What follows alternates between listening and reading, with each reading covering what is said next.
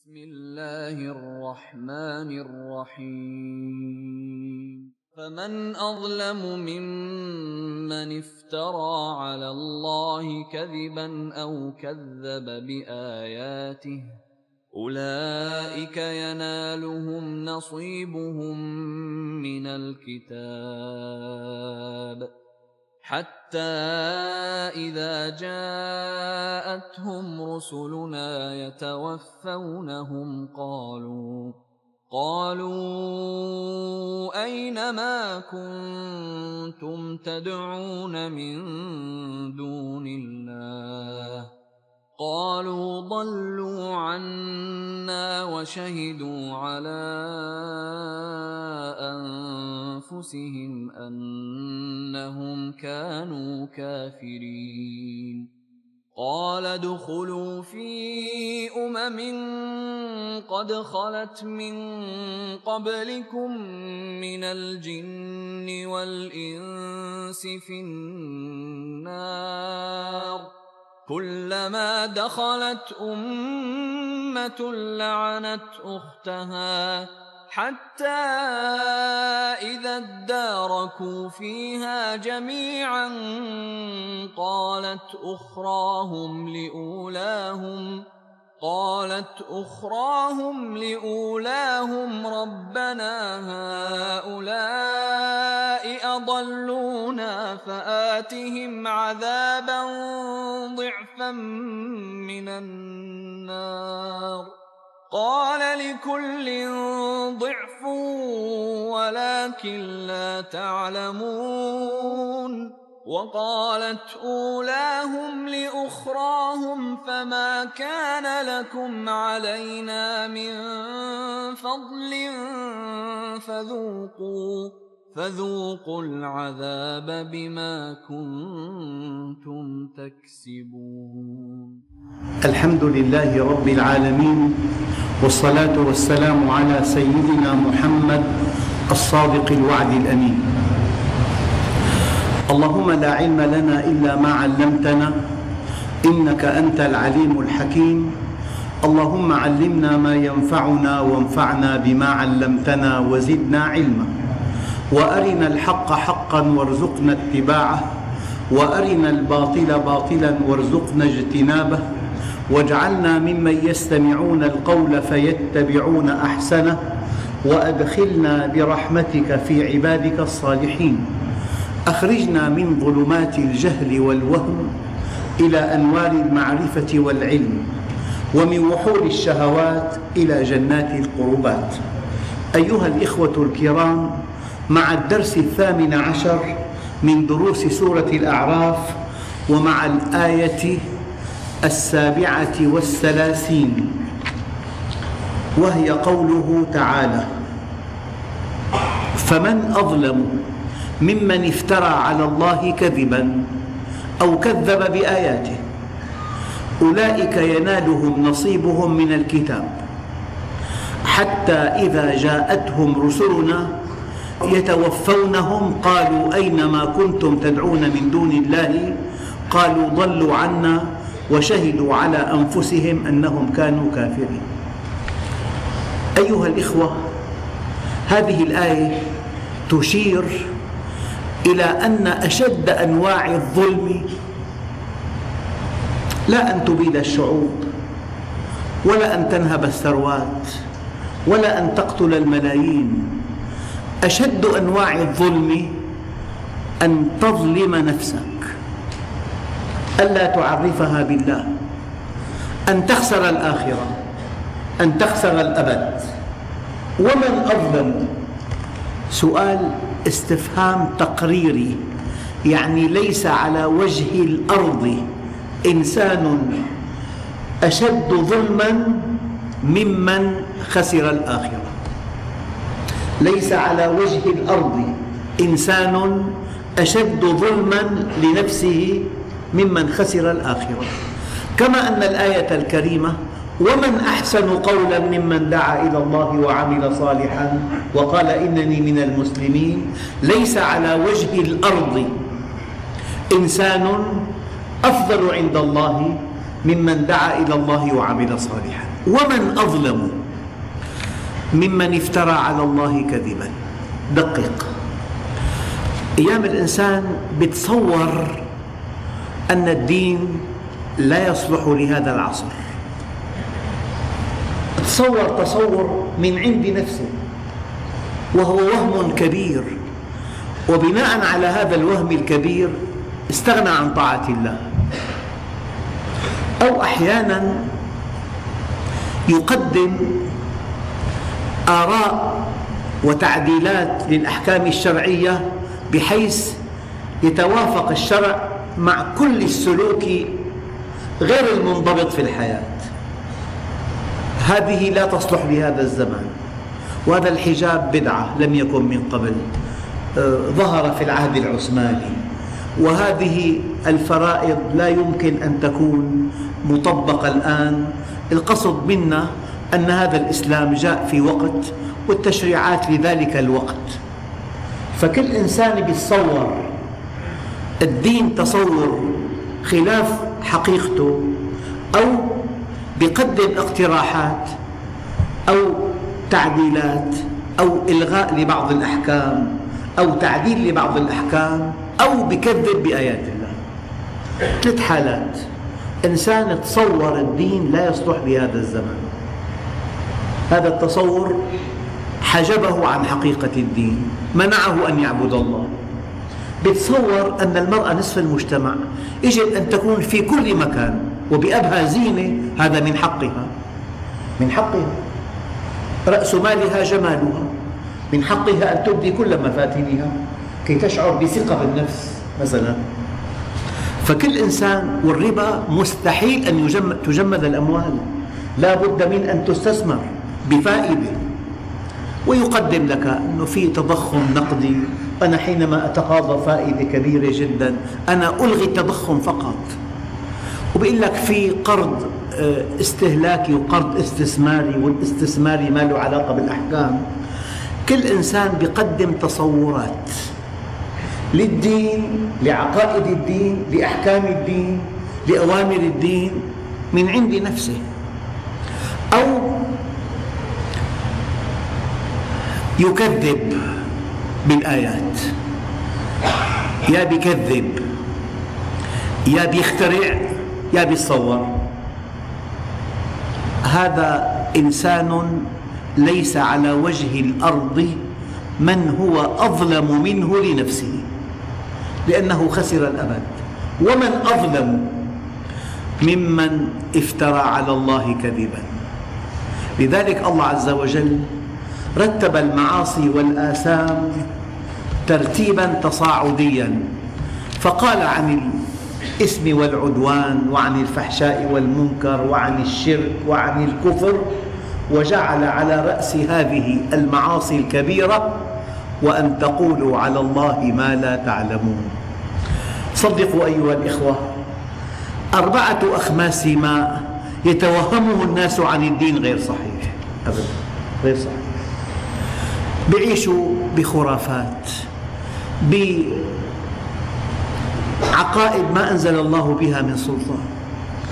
إن وجدوا ضالا الله كاتب عليه. الله باليه بالضلال. إن وجدوا شارب خمر طاسات معدودة بأماكن محدودة.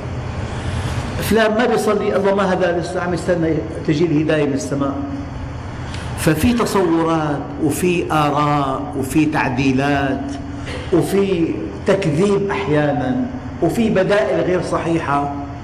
فلذلك الله عز وجل يبين أنه لن تجد على وجه الأرض إنسانا أشد ظلما لنفسه ممن افترى على الله كذبا. يعني يكفي أن تتوهم افعل كل المعاصي والآثام ويوم القيامة يسجد النبي تحت العرش يقول له ارفع قال لا أرفع حتى تشفعني بأمتي. يقول له ارفع واشفع تشفع. الحديث له أصل إلا أنه فهم خاطئ خطأ كبير جدا. يعني افعل ما شئت والنبي يشفع لك. اقرأ القرآن. أفمن حقت عليه كلمة العذاب؟ أفأنت تنقذ من في النار؟ يا فاطمة بنت محمد يا عباس عم رسول الله أنقذا نفسيكما من النار. أنا لا أغني عنكما من الله شيئا. لا يأتيني الناس بأعمالهم وتأتوني بأنسابكم. من يبطئ به عمله لم يسرع به نسبه. أخطر شيء أن تعتقد عقيدة زائغة. هذه تشلك تثبط عزيمتك. يكفي أن تعتقد أنك مسير في كل شيء. وما لك اختيار أبدا. وهذا الذي كفر أراده الله أن يكفر. فلما جاء إلى الدنيا كفر تحقيقا لإرادة الله وفي في الآخرة إلى جهنم وبئس المصير. وهل نجازي إلا الكفور؟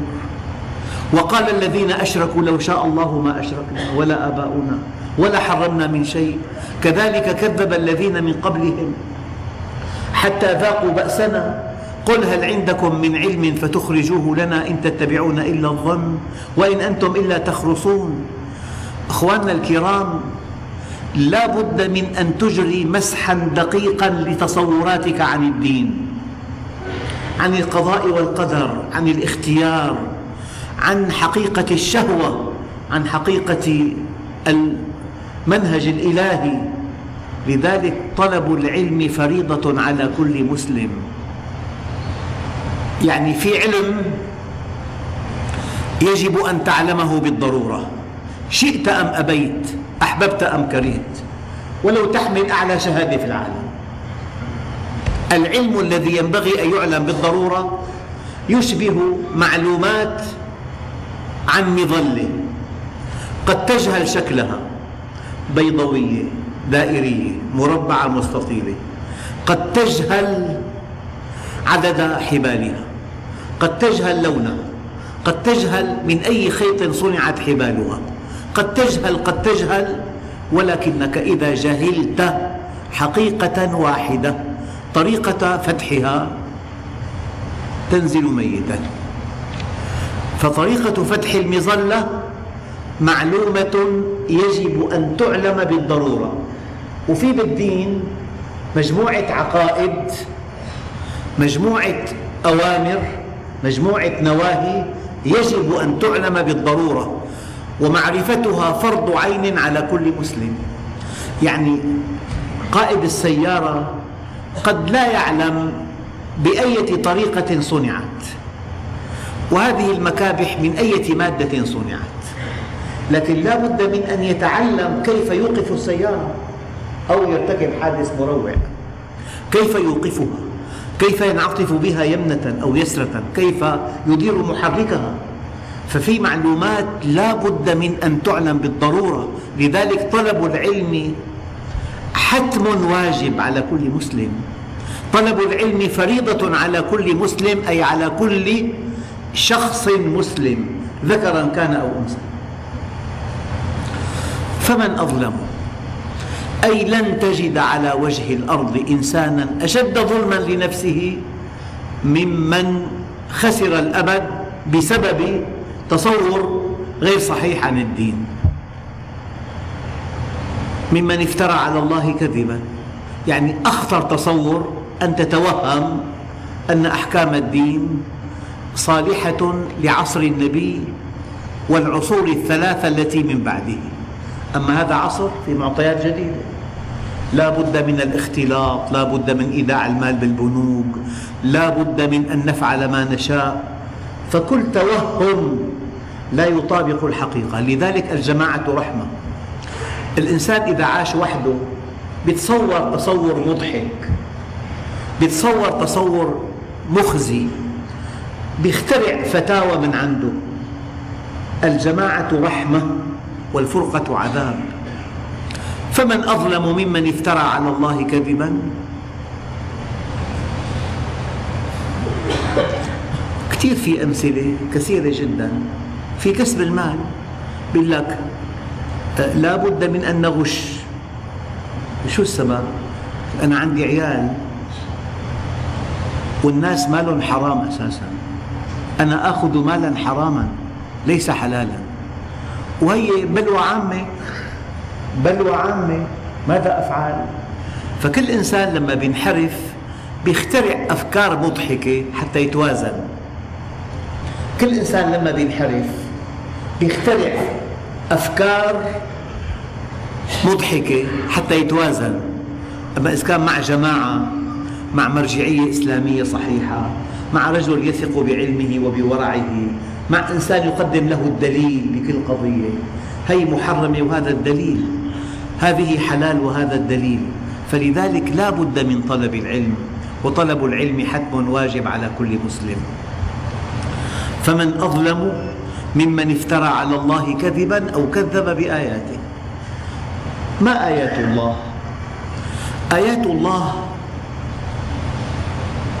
الشيء المدهش الآية. الله أكبر.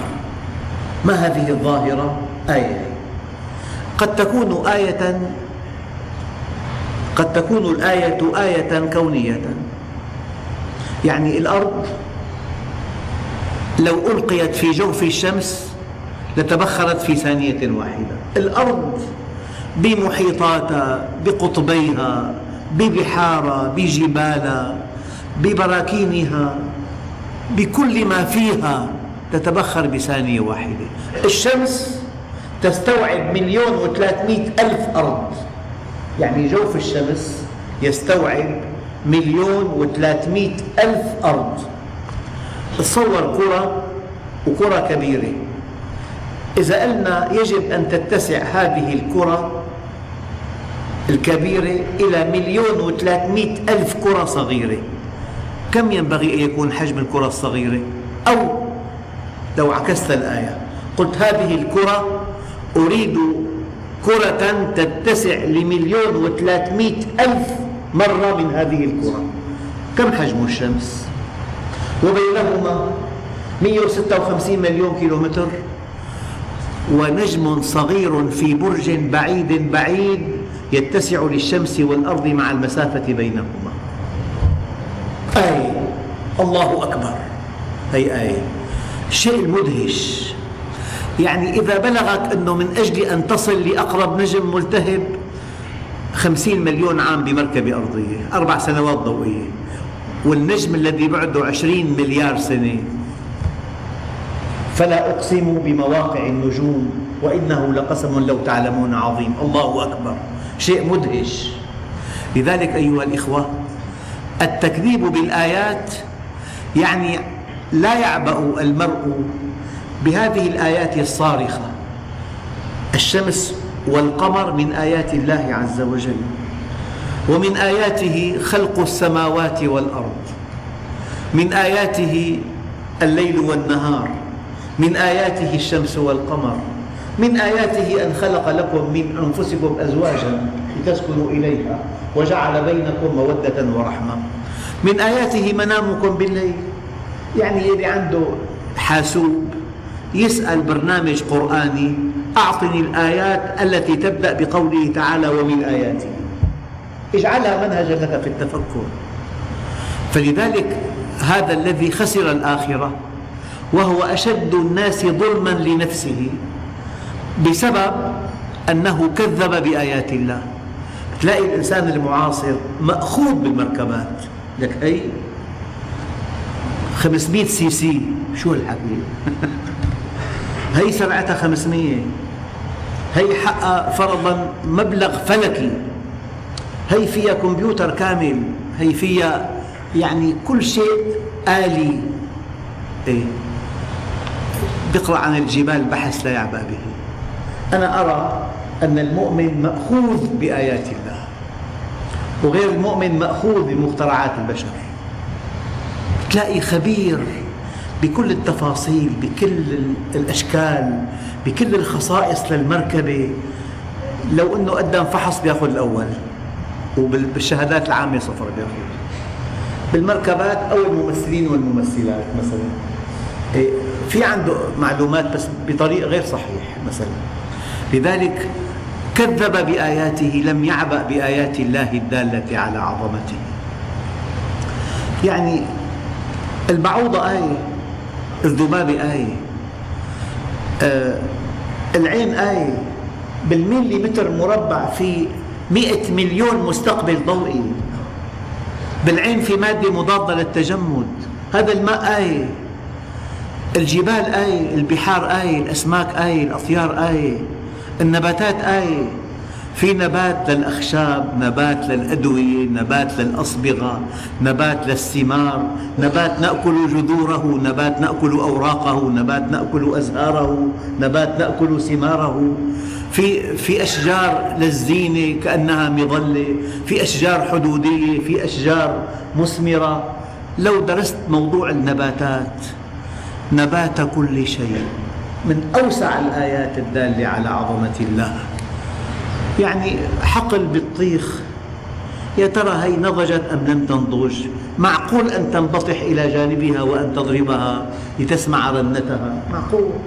الله جعل حلزون تمسكه بإصبعيك فإن انكسر فالبطيخة ناضجة وإن بقي طريا فالبطيخة لم تنضج بعد. الله عمل لك علامة. تدخل إلى حقل بندورة أحيانا. ممكن يكون في فرضا خمسة طن في شيء مئة حبة حمراء داكنة والباقي خضراء. كأن هذه الحبات الحمراء تقول لك تعالى اقطفني أنا نضجت أنا مجهزة كي تأكلني. تعالى. علامات أعطاك علامة. كل شيء عند النضج له لون خاص. فأنت لما بتكون مؤمن مأخوذ بآيات الله مأخوذ بالوردة. ما هذه الرائحة؟ ما هذا التنوع؟ مأخوذ بمخلوقات الله. وغير المؤمن مأخوذ بالمخترعات. والله مرة قال شخص بلغني عنه قال قد ما معجب بهالمركبة المعينة تتمنى أن تمشي فوقه. أحمق. المؤمن مأخوذ بآيات الله. فهذا كذب بآياته الله له آيات كونية. طيب. وله آيات قرآنية. الدليل كتاب فصلت آياته. هي آيات قرآنية. في آيات كونية. وفي آيات تكوينية. الزلازل من آيات الله الدالة على عظمته. البراكين. الأمطار. حينما تزداد عن حدها المعقول تصبح نكبة كبيرة جدا. الرياح قد تقتلع مدينة بأكملها. نحن ما شفنا الأعاصير. في أعاصير سرعتها 1200 كيلومتر. لا تبقي ولا تذر. مرة أصاب دمشق رياح عاتية سرعتها 125 يعني أبنية كثيرة هدمت. جدران كثيرة وقعت. السرعة 125 في أعاصير سرعتها 1200 كيلومتر.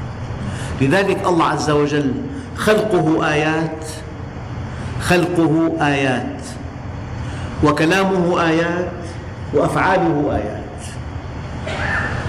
الذي ظلم نفسه وخسر الآخرة من من شأنه ومن صفاته أنه يكذب بآيات الله. بتحدثوا عن الجبال؟ لك موضوعات معروفة. شو أسعار الدولار اليوم؟ يعني هو كل شيء متعلق بالله سهلان فيه. كل آية بتلفت النظر إلى عظمة الله إلى قدرته إلى حكمته إلى رحمته إلى جماله. لا يعبأ به. والله أيام إنسان يقف أمام فراشة يسجد لله على الألوان الرائعة أو أمام عصفور أو أمام آه، ورود معينة تناسق ألوان مذهل أنا أرى أن المؤمن مأخوذ مندهش بآيات الله الكونية وبآيات الله التكوينية وبآيات الله القرآنية. والذي خسر الآخرة وكان ظالما لنفسه أشد أنواع الظلم يكذب بآيات الله. لا يعبأ بها فمن أظلم ممن افترى على الله كذبا أو كذب بآياته أولئك ينالهم نصيبهم من الكتاب. كيف؟ هو كذب به كليا. طيب سؤال. إذا إنسان راكب طائرة أراد أن يهبط منها وهي في أعالي الجو طبعا بمظلة. هو قال لا لا ما في حاجة لمظلة. هذا قانون السقوط أنا لست مؤمنا به أنا كافر به. خرافي هذا فألقى بنفسه. لما كذب بقانون السقوط عطلوا. نافذ فيه. صدقت به أم لم تصدق؟ أكبرته أم احتقرته؟ سيان القانون نافذ فيك. بينزل ميت فإذا أنت كذبت القرآن قوانينه سارية عليك. ومن أراد العاجلة. عجلنا له فيها ما نشاء لمن نريد. ثم جعلنا له جهنم يصلاها مذموما مدحورا.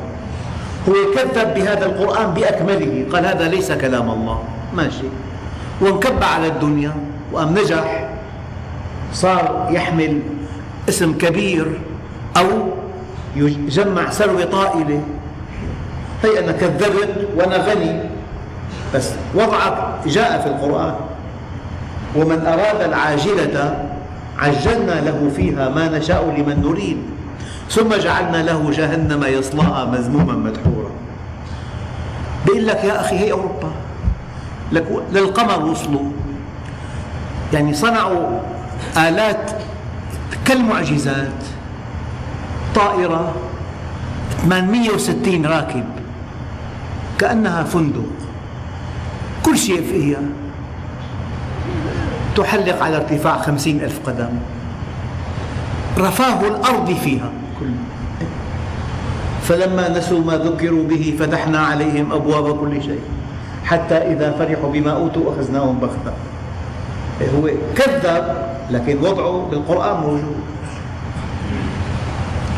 يعني الله عز وجل قال كلا نمد قبل ما الآية الأولى ومن أراد العاجلة. عجلنا له فيها ما نشاء لمن نريد ثم جعلنا له جهنم يصلاها مذموما مدحورا. ومن أراد الآخرة وسعى لها سعيها وهو مؤمن فأولئك كان سعيهم مشكورا. كلا نمد هؤلاء وهؤلاء من عطاء ربك وما كان عطاء ربك محظورا. اطلب الدنيا. تنالها لكن وما لك في الآخرة من خلاق. الإنسان لما ينجح بالحياة وهو مكذب بالقرآن بظن القرآن تعطل. القرآن صحيح. لكن القرآن أشار إلى هذه الحالات. إن أردت الدنيا لك الدنيا. إن أردت الآخرة لك الآخرة. طيب. الآن إن أحسنت إدارة الدنيا ملكتها. كما يفعل أعداؤك يعني دعك من عدوانهم انظر إلى معاملتهم لشعوبهم في ضمان صحي كامل. أكبر عملية تجرى مجانا في حرية حقيقية. يعني بيعاملوا شعوب معاملة تفوق حد الخيال. لما أحسنوا إدارة شعوبهم كانوا أقوياء وملكوا الأرض وفرضوا ثقافتهم وإباحيتهم على بقية الشعوب. صح. الدنيا لها نظام آخر.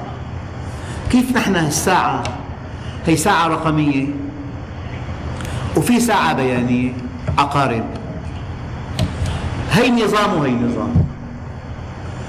لا توازن ساعة رقمية بساعة بيانية أبدا. كل نوع له خصائص. الدنيا لها قوانين والآخرة لها قوانين. الدنيا تصلح بالكفر والعدل ولا تصلح بالإيمان والظلم. الدنيا الآخرة تسوى فيها الحسابات. لا تصلح إلا بالإيمان والاستقامة والعمل الصالح. فالدنيا حتى الإنسان ما يختل توازنه. الذين ملكوا الأرض كفار ممكن لكنهم أحسنوا إدارتها. فلما أحسنوا إدارتها وتفوقوا ملكوا الدنيا. عندئذ فرضوا كل ما يريدون على بقية الشعوب. فنحن في خطأ من عندنا. مسلم على عيني مؤمن ممتاز بس ما لم ما لم تتفوق لا يحترم دينك. يعني صراحة مجتمع إسلامي في بطالة كبيرة جدا لا نحترم في عنوسة كبيرة جدا. العنوسة في بعض المجتمعات خمسون بالمئة. البطالة في بعض المجتمعات ستون بالمئة بطالة. في بطالة مقنعة. إن أعطيت إنسان ستة آلاف بالشهر هذا بطال. إنه ما بيكفوا يحتاج إلى عشرين حتى يحقق الحد الأدنى من كرامته. فلذلك ما لم نحل مشكلات الشباب. ما لم نهيئ مساكن للشباب ما لم نهيئ فرص عمل للشباب ما لم نهيئ زواج للشابات ما لم نخفض نسبة العنوسة ما لم نخفض نسبة البطالة. لا لا نحترم في العالم ولا يحترم ديننا. هي حقيقة مرة. وهي عندي أفضل ألف مرة من الوهم المريح. لا تكن إنسان سلبي يا أخي دين عظيم. امبارح صليت بكيت. بارك الله شيء رائع جدا. لكن ماذا قدمت لهذه الأمة؟ ماذا قدمت؟ قدمت شيء جيد. أضخم قطر إسلامي 250 مليون عن طريق التجار فقط. لو ما رأوا من هؤلاء التجار الاستقامة والصدق والنزاهة والخدمة ما أسلموا. أنت ماذا قدمت؟ يكفي أن تكون صادقا فأنت أكبر داعية. يكفي أن تكون أمينا فأنت أكبر داعية. يكفي أن تكون عفيفا فأنت أكبر داعية. قدمت شيء. أخواننا الكرام الحقيقة التي أتمنى أن تكون واضحة لديكم. اسأل نفسك كل يوم ماذا قدمت للمسلمين؟ أما كل اهتمامك لمصالحك كل اهتمامك ينصب في بيتك. ولا يعنيك من أمر الناس شيئا. لا وزن لك عند الله. فلا نقيم لهم يوم القيامة وزنا لهم صغار عند الله. ماذا قدمت الأمة؟ أتمنى أن تشحذ الهمم. أتقن عملك. تكون قد قدمت شيء للأمة أعرف رجل عبقري في الحواسيب الصناعية. فكل حاسوب صناعي وراءه معمل ضخم وفيه 500 عامل أيام تتعطل لوحة الإدارة إدارة الحاسوب. إصلاحها مليون ليرة. تعطيه المعمل أسبوعين. الله وفقه إلى إصلاح هذه اللوحة. عم يتقاضى عشرة آلاف على إصلاح اللوحة ويومين ثلاثة. كم خدمة قدم للأمة؟ كم معمل تعطلت هذه اللوحة؟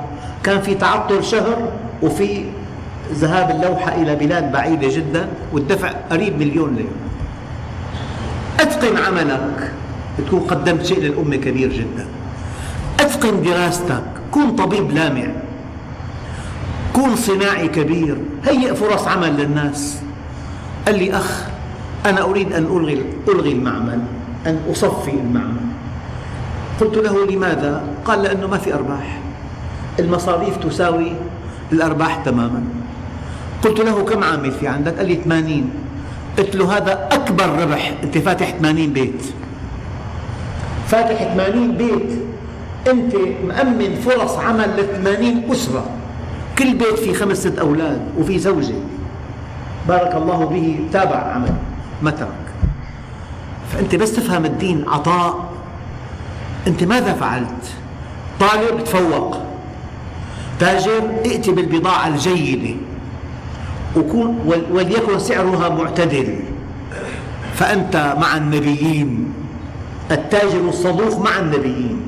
إندونيسيا فتحت عن طريق التجار. صناعي قدم صنعة متقنة. بسعر معتدل. هيئ فرص عمل للشباب.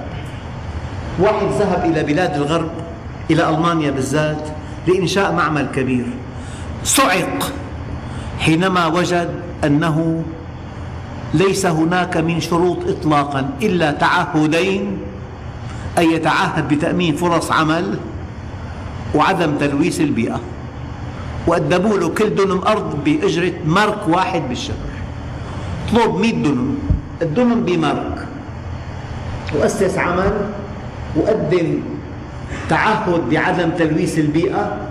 قدم تعهد بتأمين فرص عمل للمواطنين قدموا. إذا أيام التعقيدات تشل اقتصاد الأمة. تعقيدات. لك شيء شبه مستحيل أخذ ترخيص مثلا.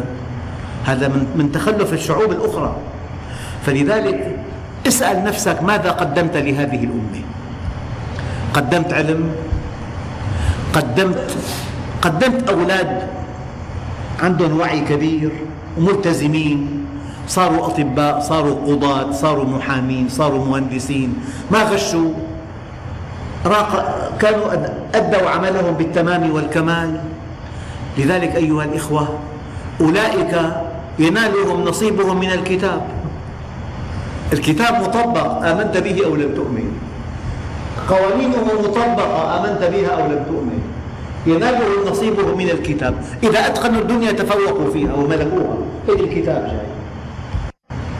ولقد كتبنا في الزبور من بعد الذكر أن الأرض يرثها عبادي الصالحون.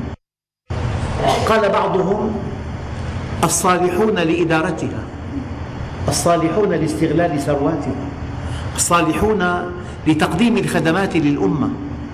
فأنت حينما تقول أنا أقدم شيء معنى أنت مسلم حقيقي لكن ما بتقدم شيء أبدا في مشكلة كبيرة. حتى إذا جاءتهم رسلنا يتوفونهم قالوا أينما كنتم تدعون من دون الله قالوا ضلوا عنا.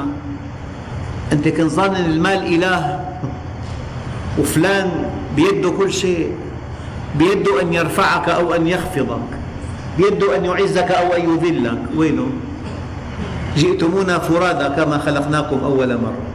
فرادى. قالوا ضلوا عنا. هنا إضلال توحيدي. الذين كان يعبدهم من دون الله في الدنيا ضلوا عنه في الآخرة. أيام إنسان بسذاجة مضحكة بيسأل واحد معلوماته محدودة عن قضية متعلقة بمعصية كبيرة بيقول له ما فيها شيء. لك فتالي ما بتنفذ لعل أحدكم ألحن بحجته من الآخر. فإذا قضيت له بشيء فإنما أقضي له بقطعة من النار. لو أنك انتزعت من فم النبي عليه الصلاة والسلام فتوى ولم تكن محقا لا تنجو من عذاب الله. قالوا ضلوا عنا وشهدوا على أنفسهم أنهم كانوا كافرين. كانوا كافرين بالله عز وجل مؤمنين بهؤلاء الشركاء. أخواننا الكرام الآية ولقد كتبنا في الزبور من بعد الذكر أن الأرض يرثها عبادي الصالحون. ولقد كتبنا في الزبور من بعد الذكر أن الأرض يرثها عبادي الصالحون الذين هم صالح صالحون لإدارتها وخدمة البشر عندئذ يتملكونها وهذا في القرآن فإذا تملك إنسان الأرض وهو ليس مؤمنا هذا ورد في القرآن. إذا أولئك ينالهم نصيبهم من الكتاب. حتى إذا جاءتهم رسلنا يتوفونهم قالوا أينما كنتم تدعون من دون الله؟ قالوا ضلوا عنا وشهدوا على أنفسهم أنهم كانوا كافرين. قال ادخلوا في أمم قد خلت من قبلكم من الجن والإنس في النار. كلما دخلت أمة لعنت أختها. بس للتقريب إنسان أغراه إنسان آخر أن يرتكب جريمة. وقال له لن تكتشف. وأنا أضمن لك أن تعيش ببحبوحة كبيرة بهذه الثروة الطائلة. فاستجاب له وارتكب الجريمة وألقي القبض عليه وأودع في السجن. هذا الذي أغراه أيضا دخل السجن فالتقيا معا. أنا متأكد بالمية مليون. كل من صاحبه يلعن الآخر. لولا أنك أغريتني لما فعلت هذه الجريمة. الآن حتى إذا اداركوا فيها جميعا. قالت أخراهم لأولاهم ربنا هؤلاء أضلونا فآتهم عذابا ضعفا من النار. ويلي قبل الضلال أضل غيره أيضا. صار في ثلاثة إنسان أغرى بجريمة وإنسان ارتكبها والذي ارتكبها أغرى إنسان آخر بمثلها. فصار في ثلاث فئات في النار. حتى إذا اداركوا فيها جميعا نعم قالت أخراهم لأولاهم ربنا هؤلاء أضلونا فآتهم عذابا ضعفا من النار قال الله عز وجل لكل ضعف لماذا ضعف؟ يعني إنسان له عمل له عمل قيادي معلم ارتكب خطأ على مرأى ممن معه فالذين معه وجدوا هذا الخطأ مستساغ فقلدوه فهو يحمل اسم خطئه ومن قلده. أبدا. كل إنسان ممكن أن يقلد عذابه مضاعف. سيدنا عمر كان إذا أراد إنفاذ أمر جمع أهله وخاصته وقال إني قد أمرت الناس بكذا ونهيتهم عن كذا والناس كالطير إن رأوكم وقعتم وقعوا. ويم الله لا أوتين بواحد وقع فيما نهيت الناس عنه إلا ضاعفت له العقوبة لمكانه مني. فصارت القرابة من عمر مصيبة. يا نساء النبي من يأتي منكن بفاحشة مبينة. يضاعف لها العذاب ضعفين. لا معلم عقاب مرتين خطأوا وخطأ الطلاب الذين قلدوه. الأب عقاب مرتين خطأوا خطأ أولاده. الأم عقاب مرتين. الأم متفلتة وابنتها أمها تفلتت مثلها. لها عقاب مضاعف. كل إنسان قيادي ولو كان عريف صف في أقل من القيادة هي. إذا أخطأ في عذاب مضاعف. أم كذبت على زوجها أمام ابنتها. لما بنتها تزوجت كمان كذبت على زوجها. يضاعف لها العذاب ضعفين. كل إنسان له منصب قيادي. وأخطأ يتحمل خطأه وخطأ الذي قلده. أبدا. فالله عز وجل قال لكل ضعف لا تغلبوا حالكم. كل إنسان قلد له عذاب الضعف. ولكن لا تعلمون وقالت أولاهم لأخراهم فما كان لكم علينا من فضل فذوقوا العذاب بما كنتم تكسبون. يعني بالنهاية لا أحد يضل أحدا.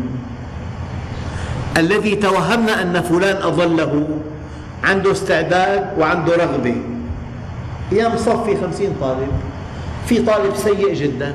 يغري رفاقه بالذهاب إلى السينما وعدم الدوام في اليوم التالي مثلا. من يستجيب له؟ بعضهم. يلي استجاب عنده استعداد. عنده استعداد يغيب واستعداد يكذب واستعداد يدخل للسينما مثلا. عنده استعداد. لذلك لا أحد يضل أحد. وقالت أولاهم لأخراهم فما كان لكم علينا من فضل. نحن لسنا محاسبين عنكم. إنكم أردتم أن تكونوا مثلنا. فذوقوا العذاب بما كنتم تكسبون. أيها الإخوة الكرام موضوع دقيق جدا أنه أكبر خسارة على الإطلاق أكبر خسارة على الإطلاق أن تخسر الآخرة. وأشد أنواع الظلم أن تخسر الآخرة. ظلم النفس وأشد أنواع الحمق أن تخسر الآخرة. لذلك وما إنسان بضل إنسان وكل إنسان بالظاهر قلده إنسان آخر له عذاب الضعف. والحمد لله رب العالمين.